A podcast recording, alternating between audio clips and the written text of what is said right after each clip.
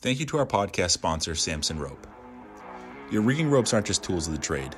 They do the grunt work.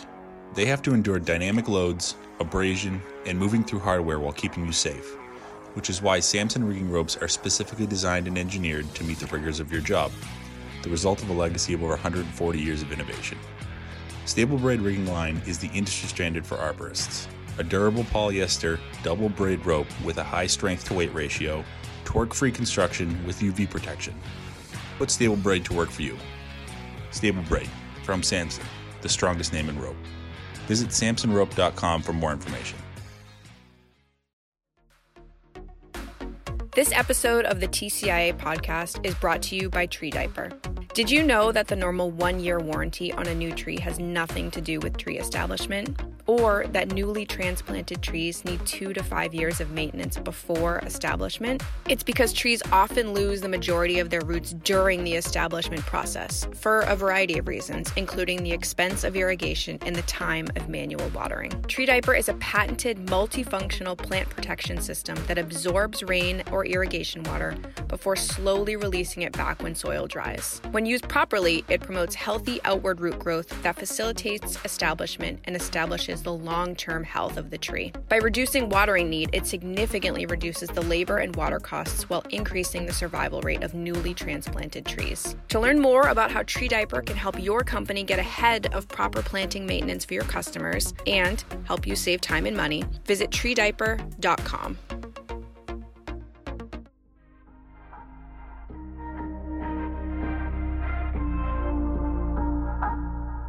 Hi, I'm Chucky Anderson. I'm the staff arborist at the Tree Care Industry Association, and I am looking forward to our special guest on our podcast today. Hi, my name is Matthew Meckley. I'm a tree climber and a hazard faller, and I'm excited to kind of reach out to new people that want to get into arboriculture or forestry and also want to find other ways to advance their career. So Matthew, very excited to have you again. Could you just maybe describe for everyone who's listening a little bit about what you do for a living? Kind of give yourself a title and a description of what you do. I guess I can consider myself a hazard tree faller and tree climber. I've been the last 3 years kind of working on all the fire scars from all the previous burns. And that's what I've been doing. It's kind of been a traveling job. So I've been living all over Northern California, and then had a home in Nevada City. Now I just moved up to Oregon this January, and I'm working on a few of the fire projects that are currently going on up here. Are you mostly working in fire, in fuels reduction, or is it? Are you also in arboriculture as well?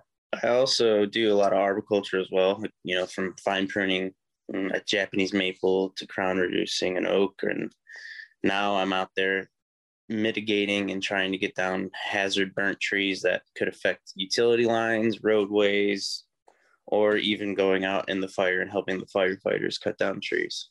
So that seems to be a pretty big issue out west, that fuels reduction, removing hazardous trees, going through in post-burn scenarios and falling burn trees. Could you describe a little bit more of maybe what your average week is like with that type of work? Yeah, so if you're down the utility side, a lot of times your average week is going hiking in really crazy places, and you got to carry your fire tools. You pretty much are just like a little mountain goat, and you're hiking to get to these trees that you got to trim or cut down. And then there's also the work that we're doing now. I'm leaving at 4:30 in the morning to drive 2 hours to get to work, and then it's a beautiful drive, but we're just working big burnt trees on the roadway and going for hikes all day, 10-hour days, and it's hard work, but it's an adventure, and if you're meant for it, it's pretty good. You make it sound fun and awful at the same time. Yeah, well, it can be fun and awful. You got to be made for it, kind of, or you can train yourself for it, but you got to just like hard work. It's not just, you got to climb or get to it. You got to hike there, you got to plan it out. And it's interesting. Are you in charge of the planning of the projects, or is that, does somebody else give you a list of things to do and you carry those out? Yeah. So I've been running a pretty good side of this, like a supervisor role. under like big foremans. But yeah, I'm running, there's two branches and two sides that we're currently working. And yeah, I'm in charge of the one side. So yeah, I'm running two Cineboggans and like a few followers. And then we got tons of traffic control. There's a bunch of entities at play. So it's not just me going out to cut. I got to help line everyone out as well. Wow. You're a supervisor. That's pretty cool. Well, how did you start in this industry to get to where you are today? Oh man. So my dad, I'm second generation. My dad worked at a company in Northwest Illinois, and I needed money, and a kind of like a microburst hit Glen Ellen, Illinois, and they needed help doing cleanup. So I was behind the grapple truck as a groundman and did that for a couple months. And then, I saw a climber and I was like, man, I want to do that. And they kept me around, and then I worked on climbing crews, and I had some good foremen that would, they saw that I really wanted to pursue it. So they invested their time in me. So, and that's basically been it. And I've just been hungry for more advancement. That's great. Is that kind of like your key to success? Why maybe you rose through the ranks and others didn't, that you showed a passion and excitement for it, or you were willing to cooperate? What was your edge over other people who might have been passed over? Probably, hungry for advancement and just giving 110%, like from dragging branches to whatever, I owned it and made sure that I could be good at it. That's good. That seems like the recipe for success for a lot of different industries, probably most industries, but it sounds like you acquired that naturally. It seems like being second generation. Yeah, definitely. Yeah. My parents were really, I had great parents, so I watched my mom and dad work really hard. So I think I learned it from that. So from the field up then, you never really had to go to school for any of this? No, I did some ISA classes and all that, but no, I never really thought of going to school for it. I was actually a hairdresser before I did all of this. So yeah. That's a big left turn. Yeah, exactly. So you don't go home with helmet hair then, do you? You've styled it up in the truck and you... Well, I kind of, I don't, I should keep a clean head. I don't have any hair. I don't have to worry about it. Yeah. Keep the nits down, right? Exactly. Well, so you're based in Oregon now, which is beautiful country. And you talked a little bit about, how difficult it is out in the backwoods. You have to hike in. Just out of curiosity, I've got this footwear interest going on lately. I don't know. It's not a foot fetish. No, don't even say that. But I'm just wondering, what kind of boots do you choose for those rough mountainside treks? And I know that those are really steep areas that you're clambering over. What's your footwear of choice these days? So they have it's like an old logger. There's boots they call them corks. Oh, the corks, and they got little spikes on the bottom of them. So that's the boot of choice. I mean, you do run into some shaly parts and you kind of go through your corks. But when you're going up there, you can see some down timber. And that's the easiest. If you can climb on top of it and then just run up the hill, it's like a sidewalk up to the top of the mountain. So, and the corks help you not slip off from the bark and all that. But yeah, the corks are the best for digging into the wet ground and whatnot. When do you change those out? Do you have like a pair of tennis shoes in your backpack or something just before you get into the truck on concrete? When do you switch those out? Yeah. I have my driving boots, which I'd go to my morning meeting in, and they're just basically slip-on boots.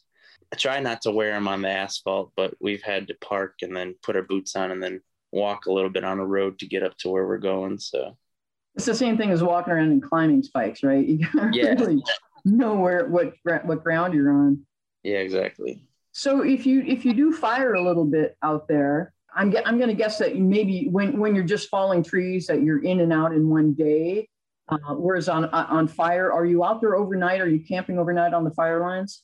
Yeah. So this was my first year. Last year was my first year going out as a timber faller on fires. And there was a point in time where me and my best friend, we got told they call it a spike out. And so we were at a place called Mono Hot Springs, and they had us camp out for a week and a half on the fire line. It was like 10,000 foot elevation, and we still had our summer gear with us, nothing warm. So yeah, we had to kind of split down to one tent and share a tent to stay warm at night. But yeah, that was a cool experience. You know, we watched the fire progress. We would actually go help out and try to help with some of the firing operations to help backburn some stuff. So it was more than just falling on that little mission.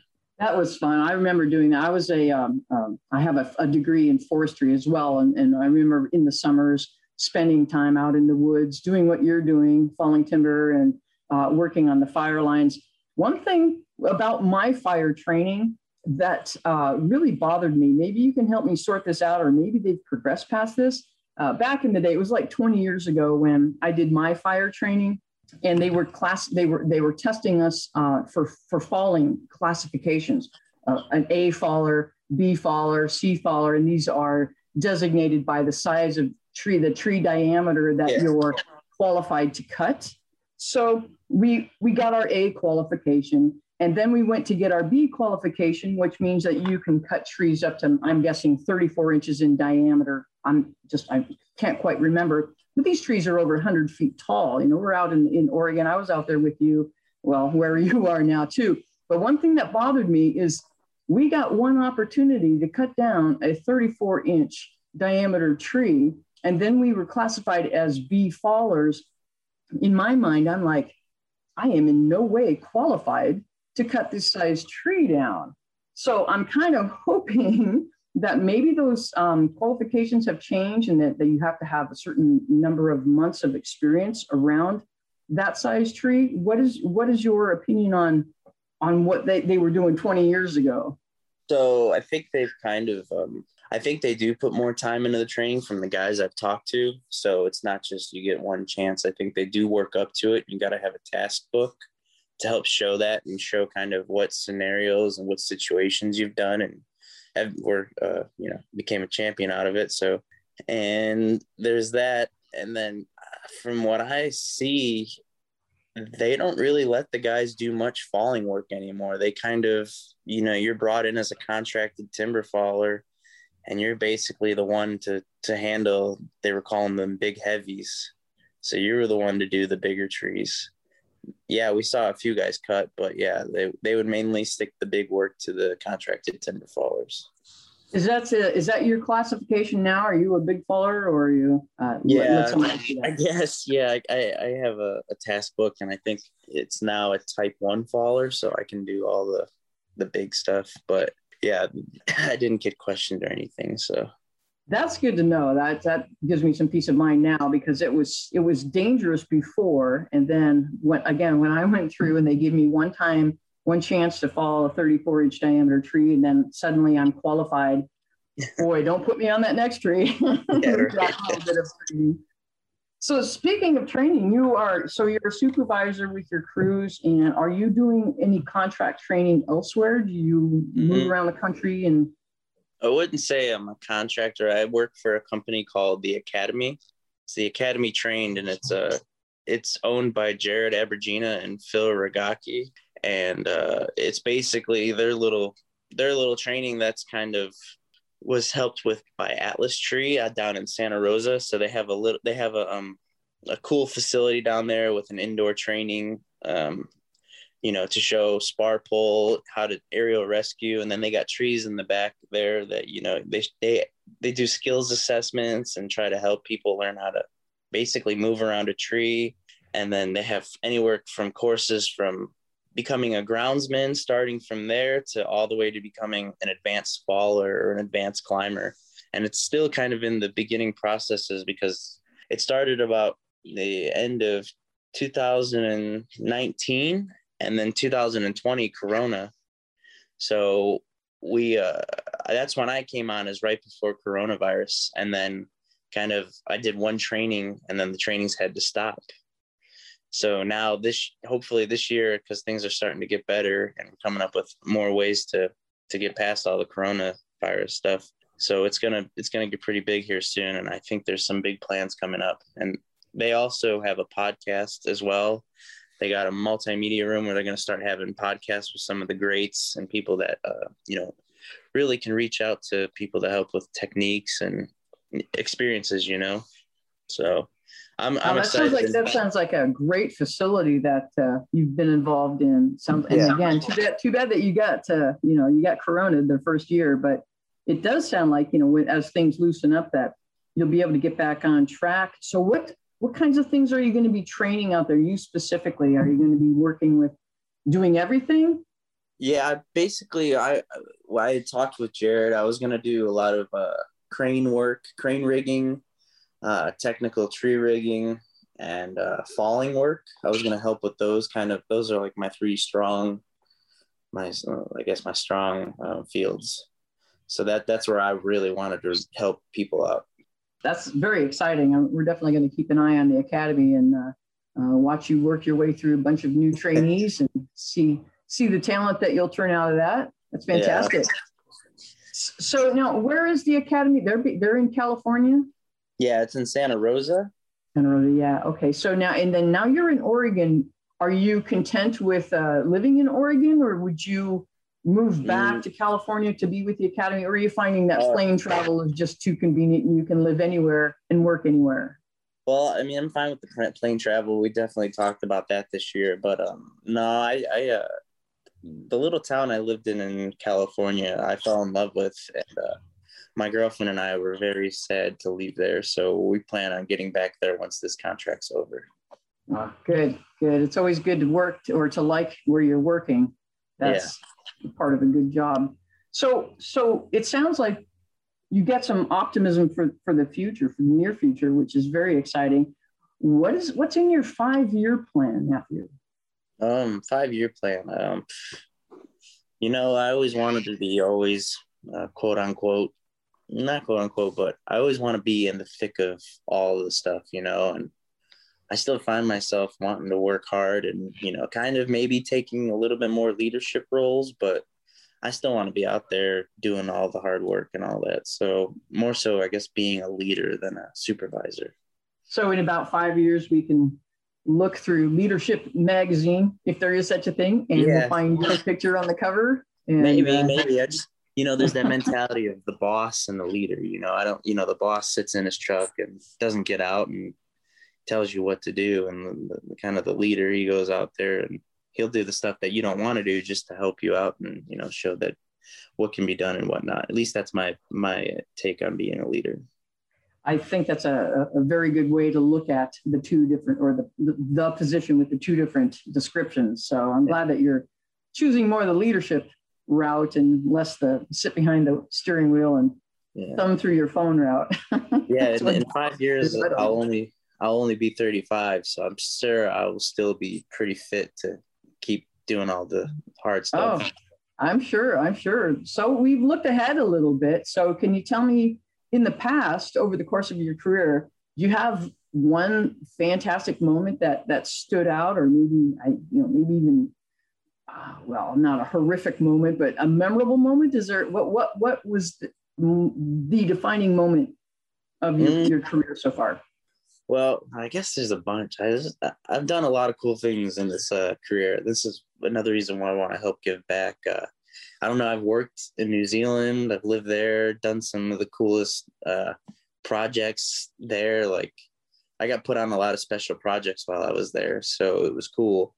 And then I went to Australia, worked with Ace Tree Services, and got at some of the biggest eucalyptuses out there.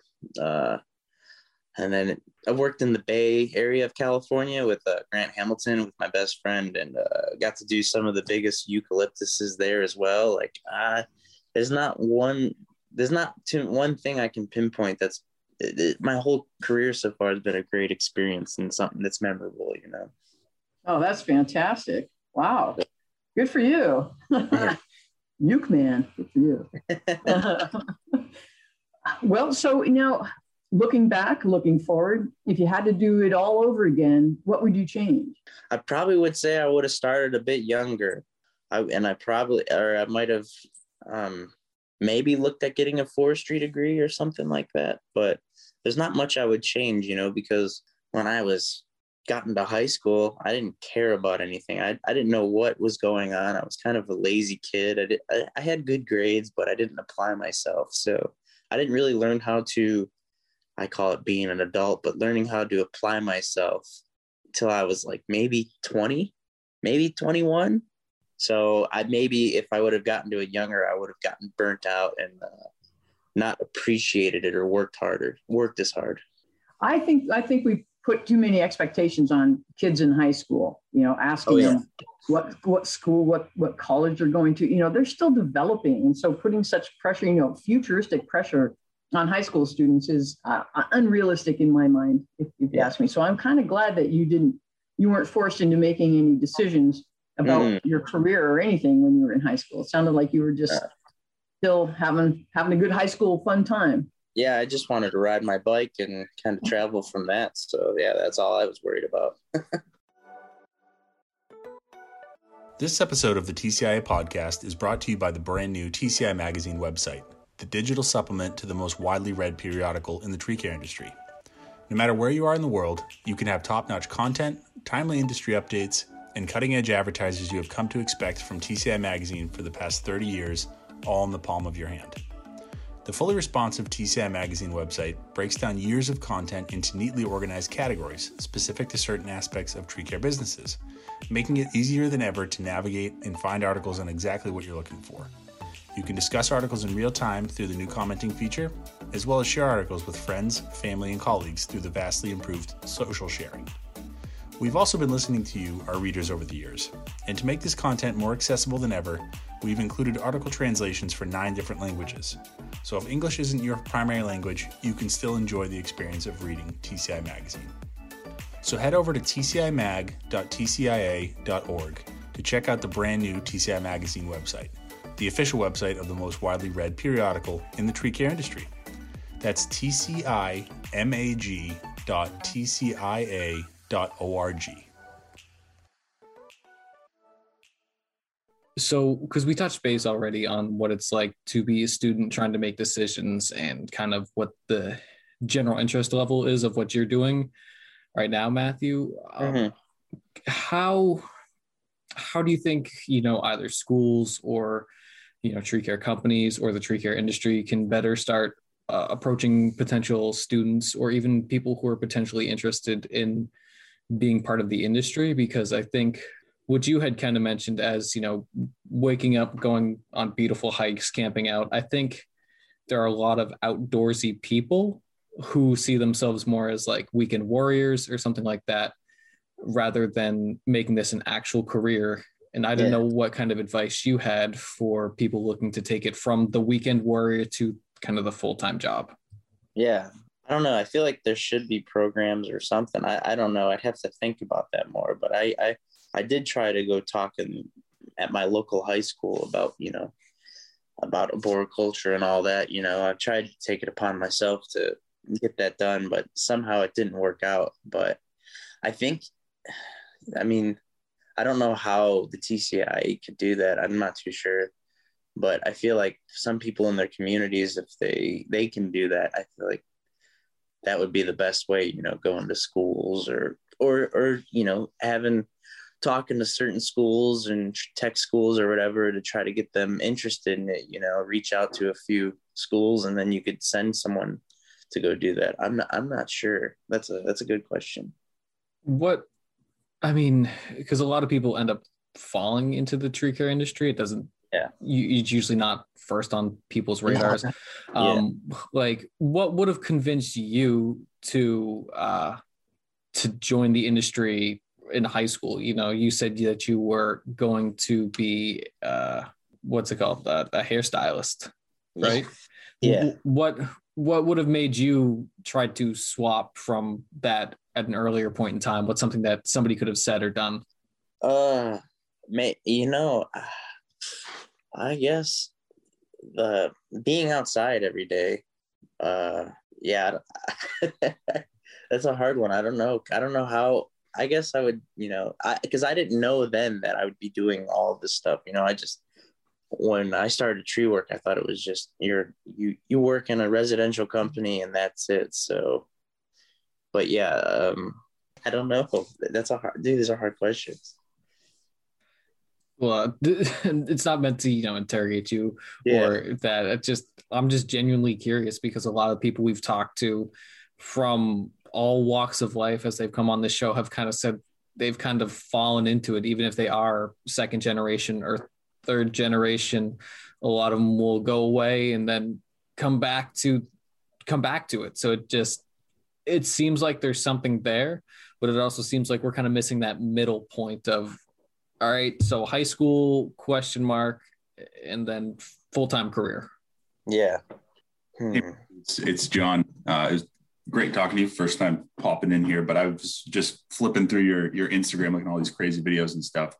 And do you work with your girlfriend in the industry? Does she work with you?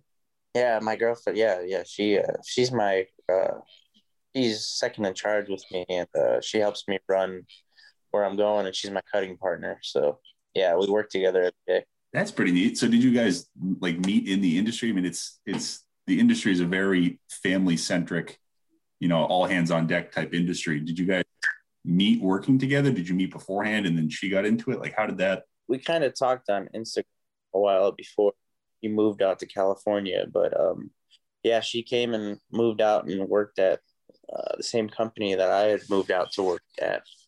And yeah, we met there and worked together, and yeah, that's pretty much it from there. We started working together and enjoying each other, and we just started dating.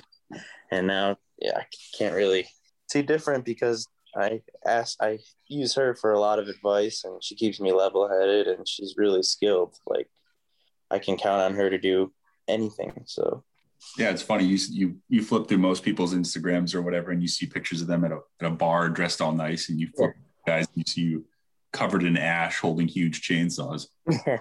Our ideal of a fun date is probably going on a hike to cut some big timber, and yeah, that's pretty much it.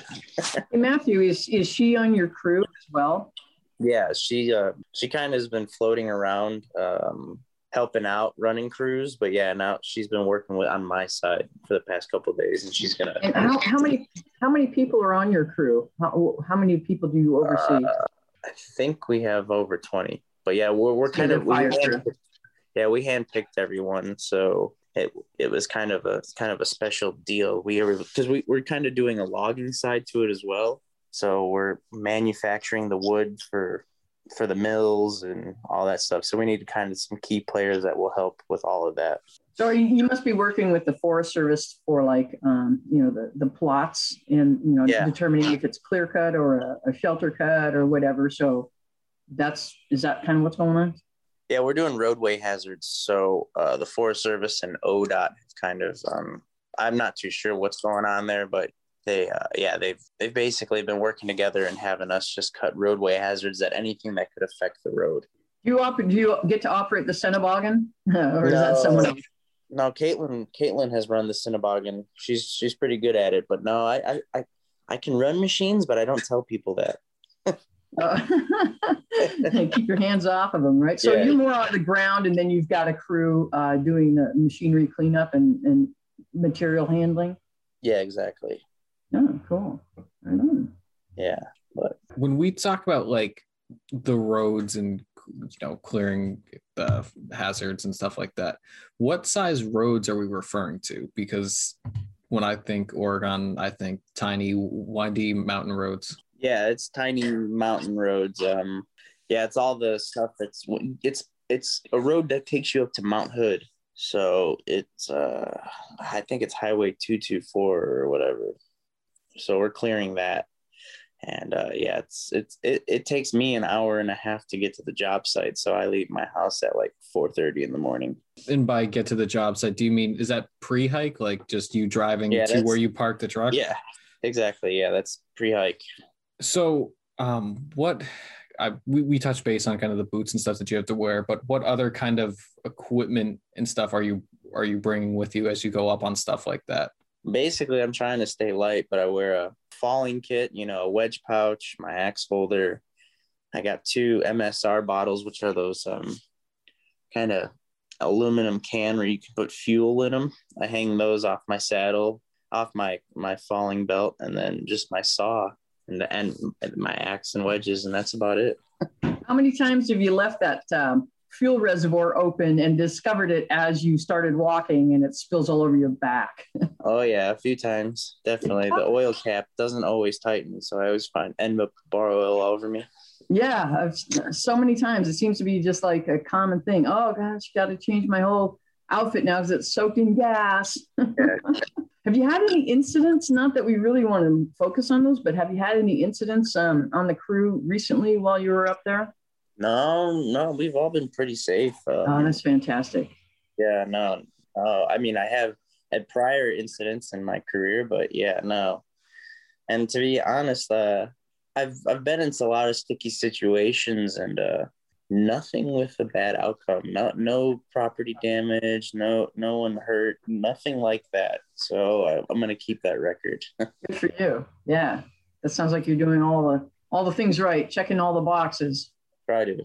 So Matthew, you could do coming from someone with very little industry experience, it seems like you do two very different things between, working out in the mountains in Oregon and then doing some training for the Academy. Is it difficult to kind of bounce back and forth between those two similar yet very different professions?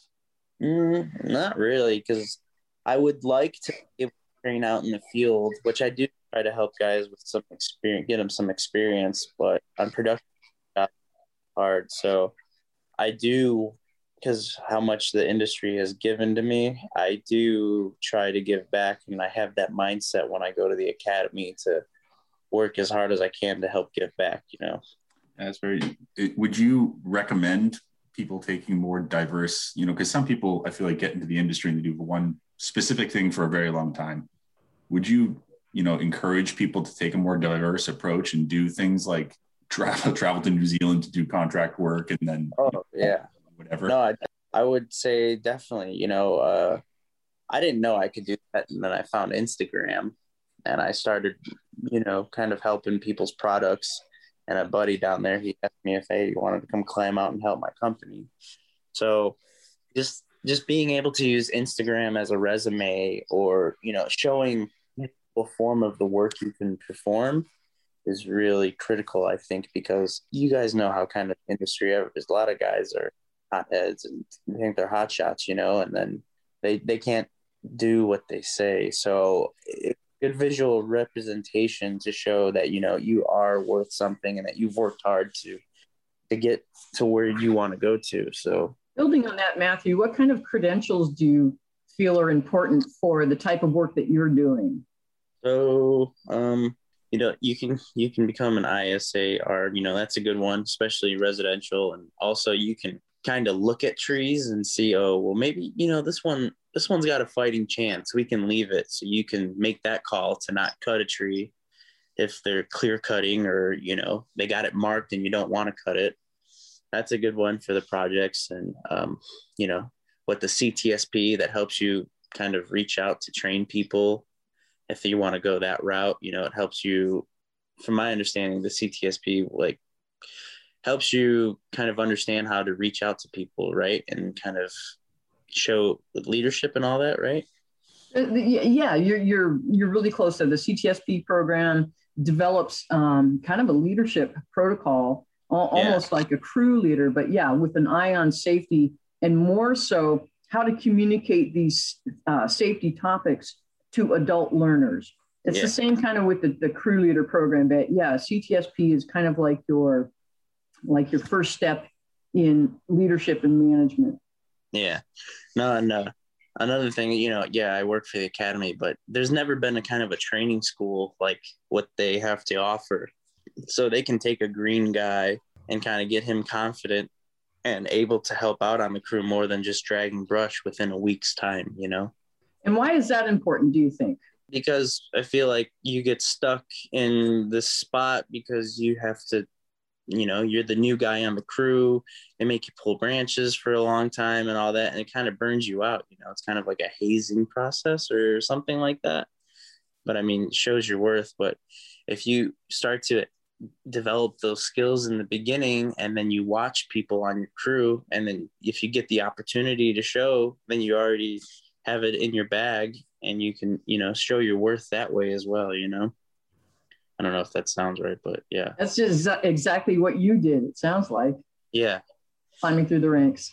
Definitely, yeah. Luckily, my foreman back then liked me because they didn't like a lot of people. Can I ask a question both of you, Matthew, and you, Chucky?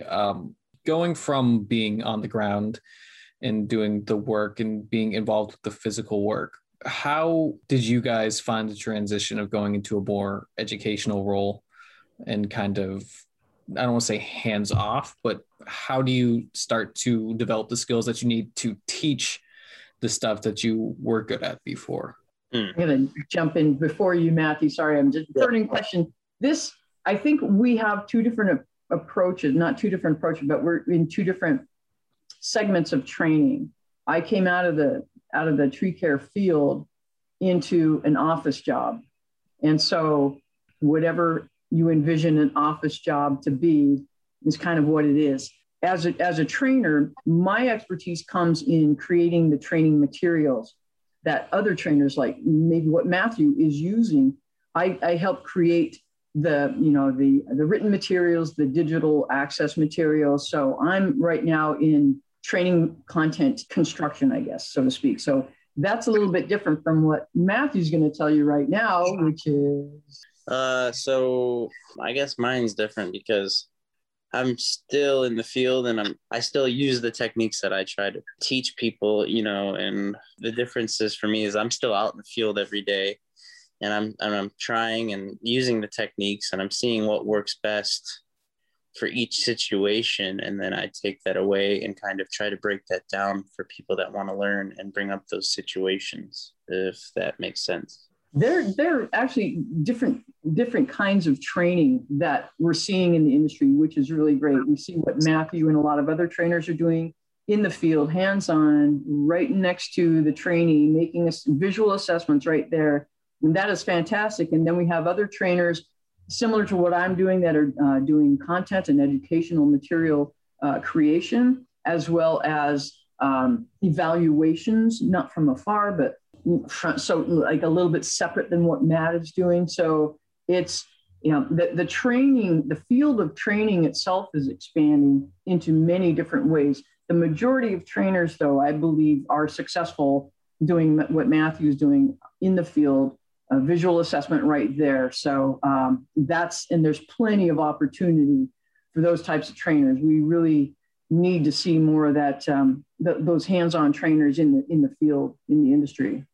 Yeah, and what we're doing, Atlas is doing, they have a program called the STARS, which is like their safety trainers that are out in the field that can do the work, and they just go out and hang out with the crews and help line people out with work, and then they jump into situations or, you know, kind of help out. So that has been a cool thing that Atlas has done. No, I appreciate that answer and perspective from both of you guys. It's just, you know, even at college, I've had some very intelligent professors who probably shouldn't have been teachers. So it was more of a, how do you pick up the soft skills for training and stuff like that? Is it something that you just have always had, or is it something that you had to learn or do programs like, you know, CTSP or crew leader, or, you know, be involved with the ISA? I'd say it's something I had developed from my mother. I watched my mother always train and give back to people, and she's constantly training her employees and making sure to help them have a career. So I think since seeing that most of my life and having her have that, not the inspiration, but she just loves to help out and give back. So I just think that transferred over to me. And coming from where I did have a lot of mentors, but at first it was like, okay, I didn't die, so I'm going to keep doing that until something else happens, you know? And I basically, my whole first part of my career was by trial, by not dying, you know? So I learned from not getting hurt or maimed. I also think that there's a bit of an aptitude. A lot of people like Matthew have a natural ability to want to learn and to want to teach. And so that's an aptitude that if you can find an employee who has that, or who are showing those characteristics, I think you're going to find, an easier time creating a leader or a, you know, supervisor type personnel from that person who has a kind of a natural ability. But that's not to say that it can't be taught. You know, the teaching is, you know, a technique in itself. And then the motivation behind that teaching might be a little bit more difficult to define, but you can still find that. If there's an individual who's very withdrawn and kind of shy, but feels they have something to offer, with the right mentor, the right teacher, you can develop that person in over time into an outgoing, dynamic leader who can get their thought across. So it's all a matter of basically, like Matthew was saying, finding a mentor that you look up to, your mom or your father, or whoever is you know, you're emulating, and try to just, you know, stay with them over time until you feel confident and until you start seeing the returns. You'll see if you're a trainer and you start seeing all kinds of haphazard activity on the field, then you know you didn't get your message across. But if you're a trainer and you start to see the excellence that you're expecting or, you know, above, then you know you're doing a fantastic job. Yeah, exactly. Yeah, you're way better with words than I am. We're catching you off guard. We didn't even send you these questions. And we're like, what's asking this? Oh, no, I'm dead. You know, I like it, you know. Well, so John, do you have anything else that you want to ask or add in? Yeah, I guess I would just say, I mean, it seems like Matthew, especially, and you know, just from hearing your background, it seems like you lean pretty heavily on having a mentor or having those people that kind of put faith in you to grow in the industry. So what would you say, you know, if someone, what would be one of the first things you would say to somebody looking for that kind of mentorship from you? Like, what would the advice you would give them to excel in this industry? Yeah. So in my opinion, networking is key. It's not what you know at some points, it's who you know. So if you can, you know, if you have a good attitude and a willingness to learn and people can see that, I feel like that puts you far better above most people. And as long as you show a strong work ethic, you know, you might have the drive, but if you can't show up to a job site on time, or you can't show that, then no one's going to want to put time into you. But I'd say reaching out to people is the big thing, you know, and just staying persistent and just working really, you know, hard, and you'll come across great mentors and you'll come across bad mentors of stuff you don't want to do. So it's all up to you to navigate where you want to go and who you want to reach out to. You know, I'm always talking to people. I always have a plan A, plan B, plan C, you know, so just reaching out to people is the big thing. Super cool. And yeah, I think Instagram has opened that up to a lot of, oh yeah, you guys are fighting against, I mean, the news reports on all the bad stuff that happens in the industry, but you guys get to show in overwhelming amounts all the cool stuff that you can do and how safe you can be. And so it's really unique. It's cool that you're on there. And I mean, that's how we found you to have this conversation today. So it's such a neat kind of, Instagram is making those connections for a lot of people. Yeah, it's cool, man. And yeah, there's one advice I could say is keep your Instagram clean and show it and be professional, you know, if you want to use it that way. Yeah, it's great advice. We brought up Instagram a couple times, and I'll put your Instagram in like the notes and stuff for the episode, but not everybody reads. So what is your Instagram? It is at @fmecky. Capital F and then MECKY. Just figured we should probably give you that shout out because we keep bringing up how important Instagram is, and then saying good luck. And it's cool that you guys are doing this because some of my idols and mentors from Illinois were Todd Kramer and Norm Hall. So it's cool that I can kind of help give back like those guys have. So it's cool.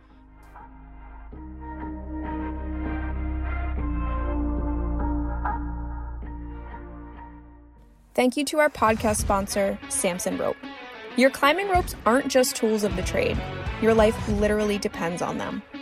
Specifically designed to endure any environment you throw at them, Samson climbing lines not only meet the rigors of your job, but are engineered to keep you safe. The result of a legacy of over 140 years of innovation. Hyperclimb is a new 100% polyester 11.7 millimeter double braid climbing line, engineered for both moving and stationary rope systems that run well with your hardware and Pru 6. Hyperclimb's low elongation is key for long ascents and dual-purpose climbing. Hyperclimb from Samson, the strongest name in rope. Visit samsonrope.com for more information.